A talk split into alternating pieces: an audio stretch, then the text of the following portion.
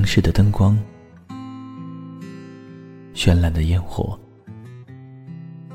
你微笑的脸，你闪烁的眼，你清脆的声音，你徘徊的脚步，时光总在悄然流逝，故乡总在离别后。开始遐想，生活总在平凡中流淌，梦想总在暗淡后发光，爱情在你伸出双手的那一刻拥抱希望，给时间一场旅行，让我们在时光的静止中。沉睡在声音的世界。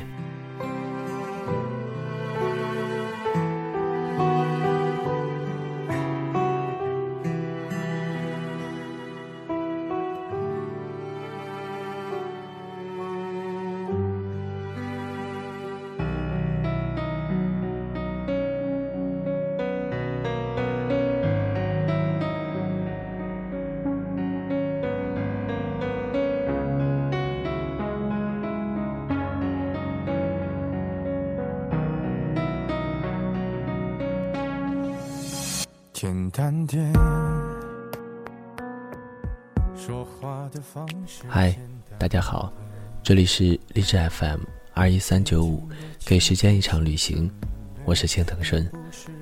春节期间，可能大家都在忙着各种应酬、各种聚会，在忙碌之余，也要记得安排好自己的作息时间，否则假期一过，身体上的疲惫就会突然来袭。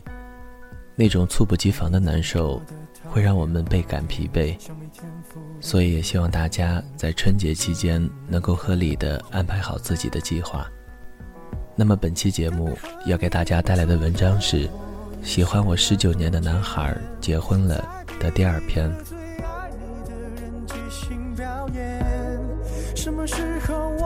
开始收起了底线？顺应时代的改变，看那些拙劣的表演。可你曾经那么爱我，干嘛演出细节？我该变成什么样子才能延缓厌倦？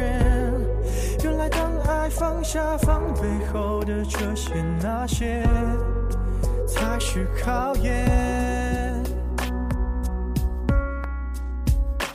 意见，你想怎样我都随便。你演技也有限，又不用说感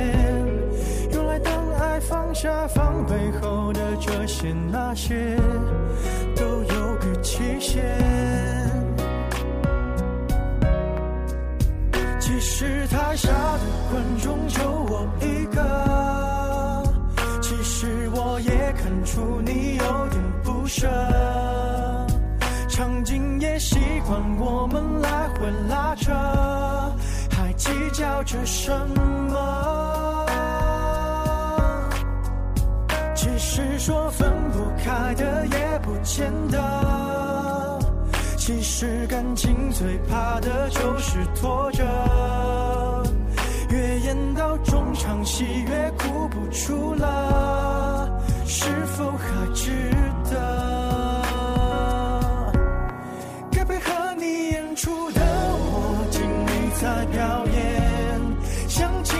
寂寞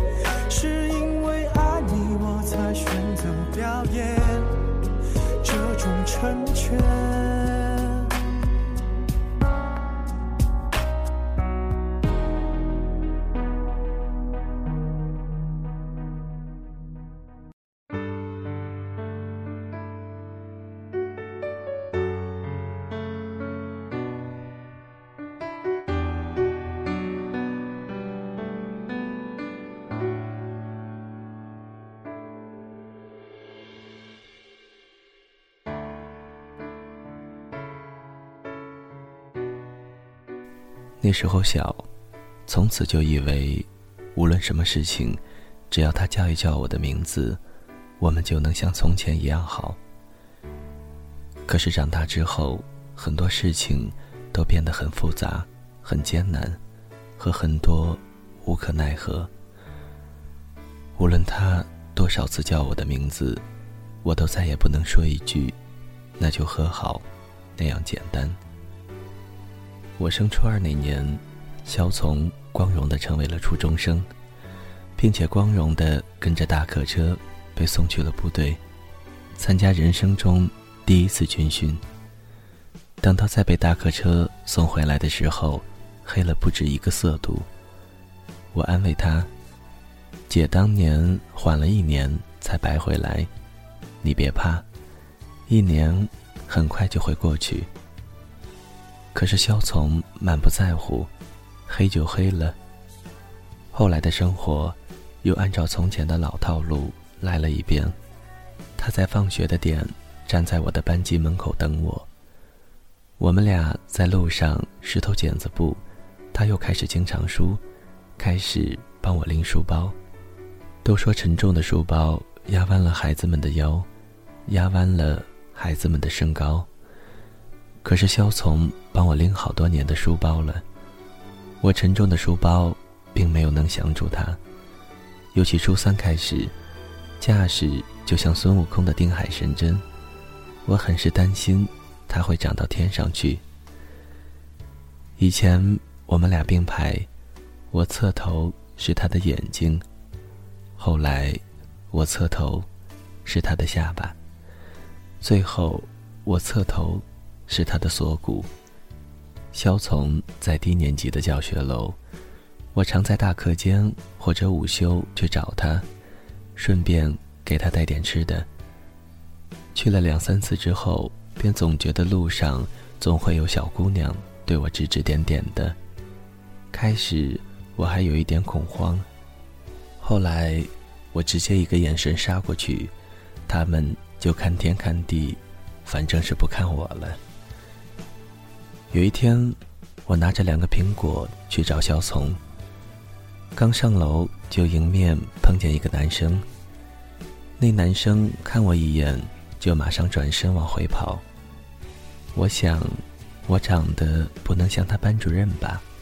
毕竟我还穿着校服呢。那个男生跑到我的目标班级门口，兴奋的大喊：“肖从，肖从，来找你了！”一边说，还一边挤眉弄眼，然后再跑过来冲我一笑，说：“马上就出来了。”我点头，谢谢学弟。男生说完，不谢不谢就跑了。肖从出来，拿了我手里其中的一个苹果，咬了一口。我说：“肖从，你从小到大吃的所有水果，好像都是我喂的。”我不提醒你，你就不吃水果。我妈说多吃水果对身体好。肖从说，你喂的就够多了。我拍拍他的肩膀说，知道姐对你好就行，以后别娶了媳妇忘了姐。肖从瞪了我一眼，吃完一个苹果，我说你回去吧，我走了。他嗯了一声。把苹果核给我，就转身走了。等到我狰狞的拎着苹果核在转身的时候，我就看到三个小姑娘在看着我，和我手上的苹果核。再等我走几步，就听到身后小声的窃窃私语。他对他女朋友也太不好了，你说，能不能是倒贴？我想，我毕竟老他们一岁，他们说的那点事儿，我直接就能明白。我又转过身看着他们说：“不是倒贴，我是他姐。”说完，我就拎着苹果核走了。那是我第一次朦朦胧胧的从陌生人的眼中看到我们的关系。二零零三年春末夏初，危乱恐慌的氛围开始在全国各地的每一个角落蔓延，学校开始封闭，严查每一个进出校园的人员。而每一个体温超过三十八度的学生和老师，都会被强制隔离。那一场重大的病害灾难，叫非典。那一年，我们都还不懂什么叫生命，以为死去会很遥远。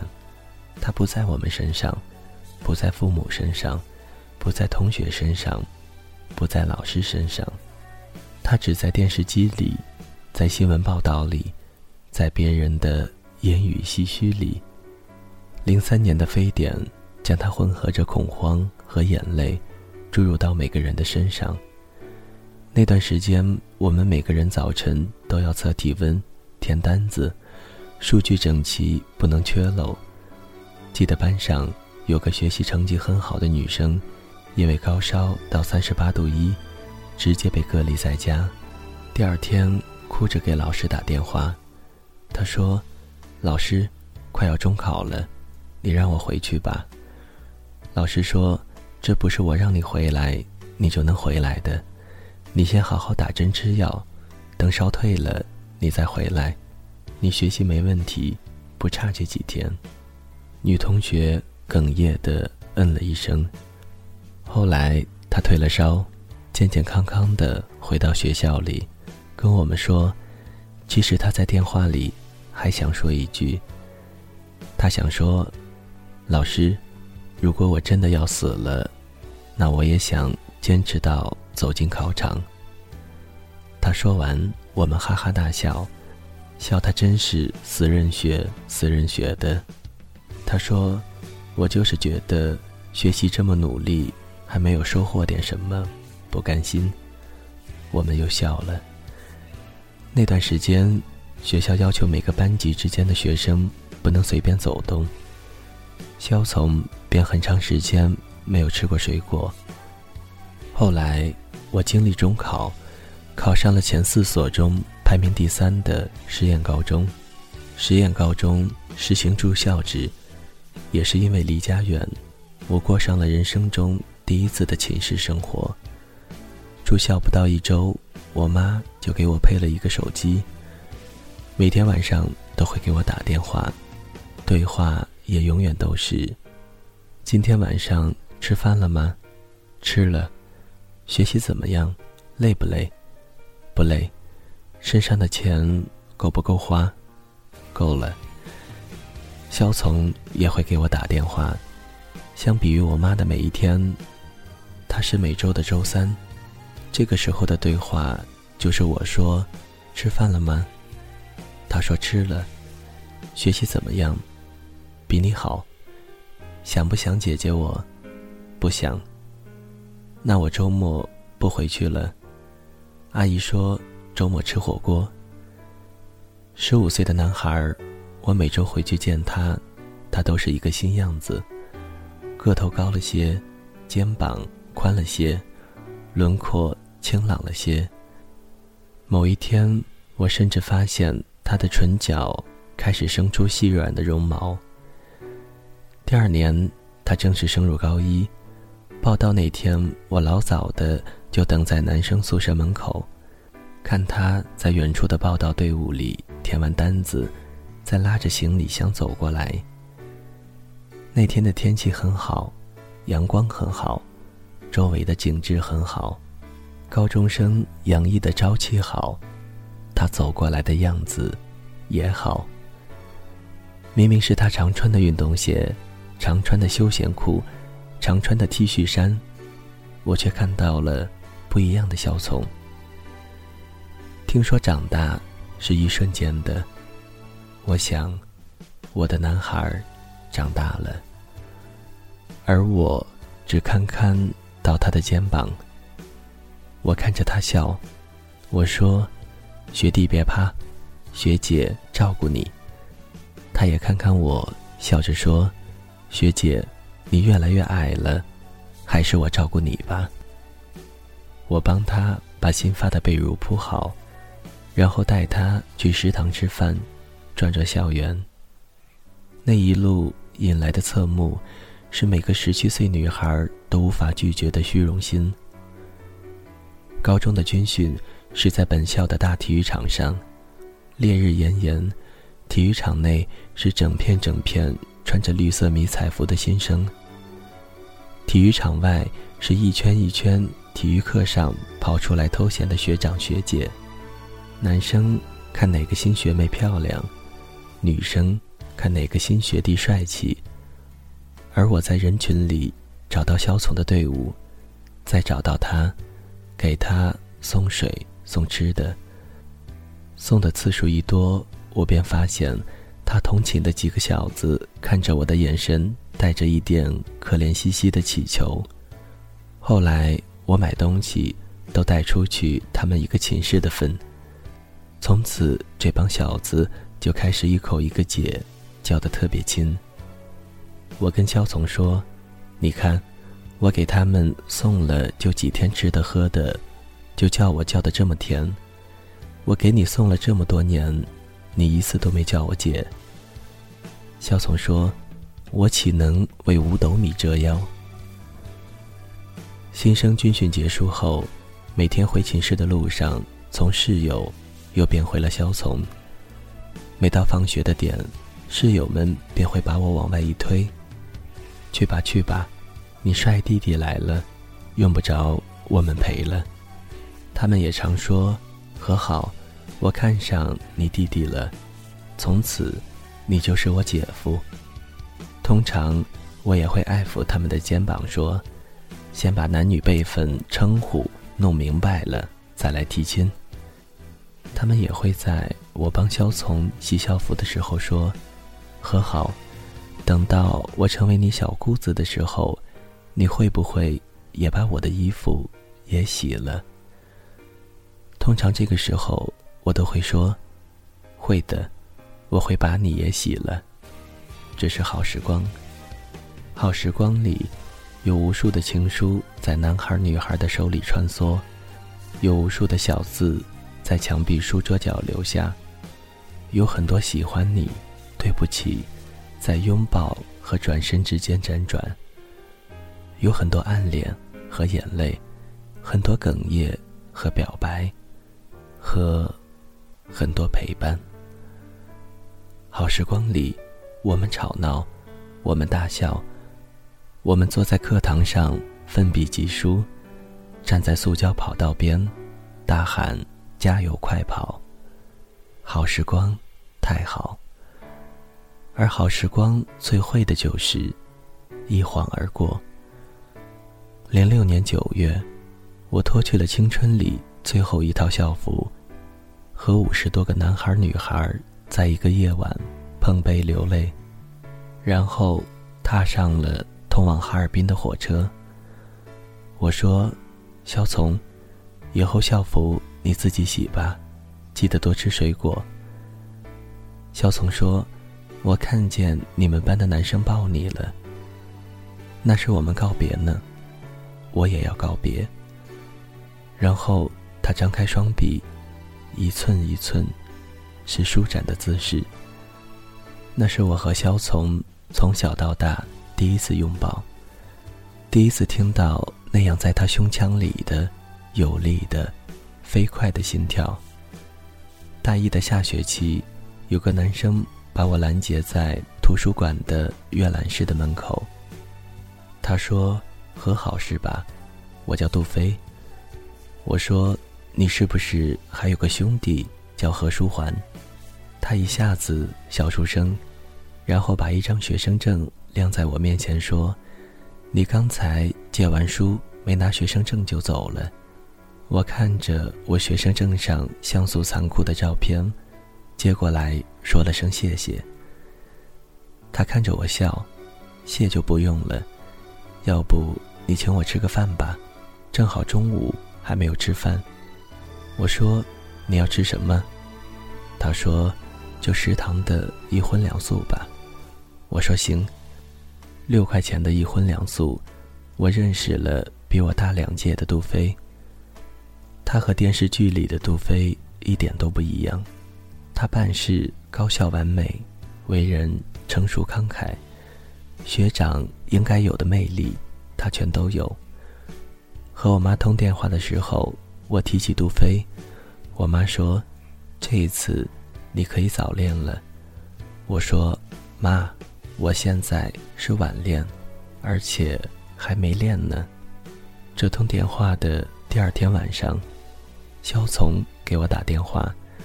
我正在 KTV 和室友们抱着麦克风嘶吼，瓶子趴到我耳边大喊：“好好，你来电话了。”来电显示叫肖从。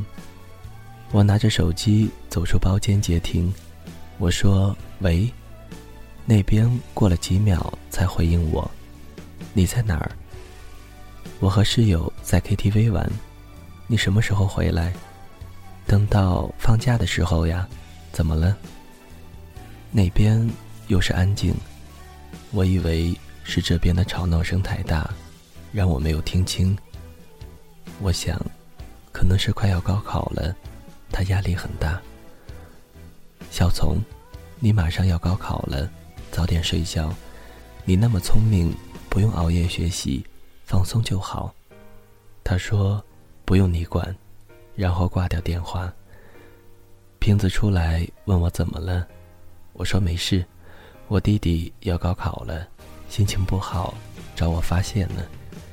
其实有些事情我们一点儿也不懂，或者我们以为自己懂了，然后在以后，在短发变成长发以后，在牛仔裤变成长裙以后。那时，我们或许正围着围裙在厨房里炒菜，或许正拿着玩偶在逗婴儿床里的宝宝笑，也或许正推着购物车在超市的调料架子边挑挑选选，却猛然间想到那些陈年旧事，想到那个男孩的电话，电光火石的，就突然懂了。其实他想说。你在哪儿？你不要和别的男人在一起。你什么时候回来？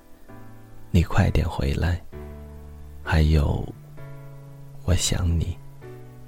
我暑假回家下火车的那一天，正值很热的天气，三十多度的高温下，看到肖从在站口的身影。他从远处走过来，身姿容颜一点一点变得清晰。最后，接过我手里的行李箱。肖从，你刮胡子了，早就刮了。肖从，你长喉结了，早就长了。肖从，你想我了，一点都不。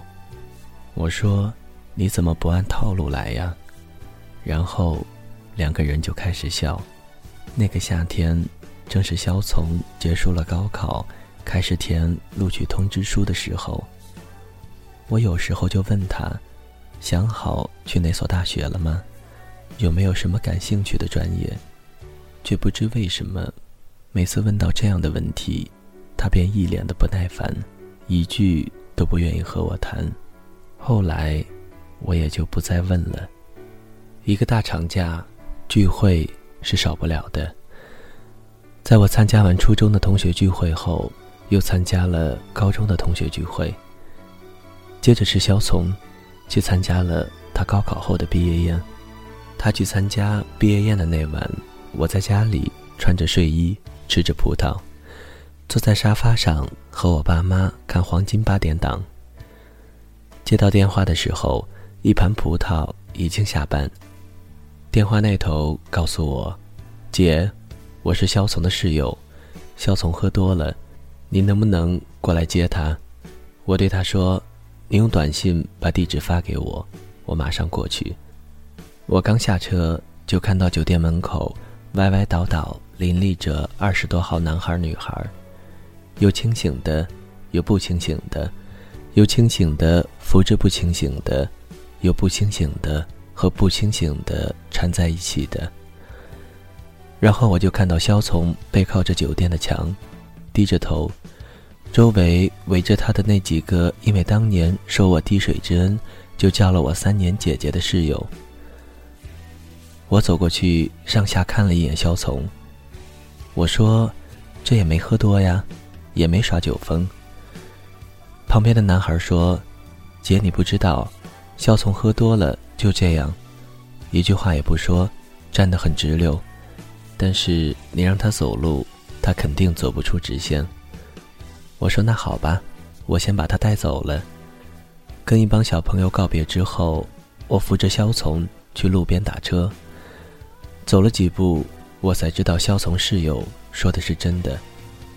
你看他眼睛是睁着的，嘴里也是安静的，就是走路不走直线。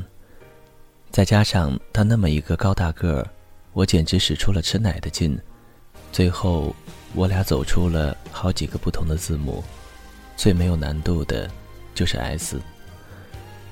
正是晚上九点多，快十点的时间。路上的出租车少得可怜，我看着肖从的眼睛，马上就要合上了。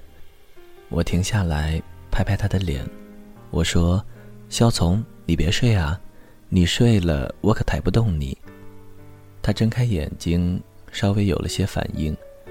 我看他的样子，竟然有些想笑。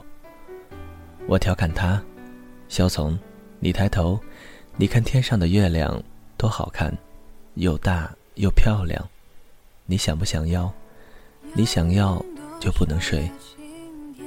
他的眼睛清亮了好多，顺着我指尖向上看去，然后又顺着指尖看下来，目光停在我的脸上。下一秒，他俯下身，捧起我的脸，在唇上蜻蜓点水的一个触碰，鼻息间。是他放大的酒气，然后他抬起头，看着我的眼睛说：“想要。”很久以后，我听见有一个人跟我讲了一个故事，是猴子和月亮的故事。就在前一晚，他和我说：“和好，我十八岁了。”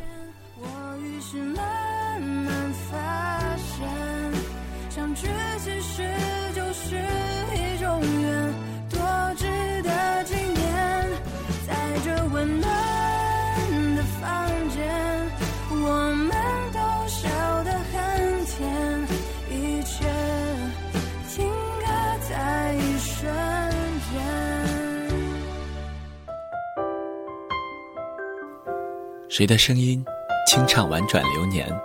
谁的双手挽起千年不变的誓言？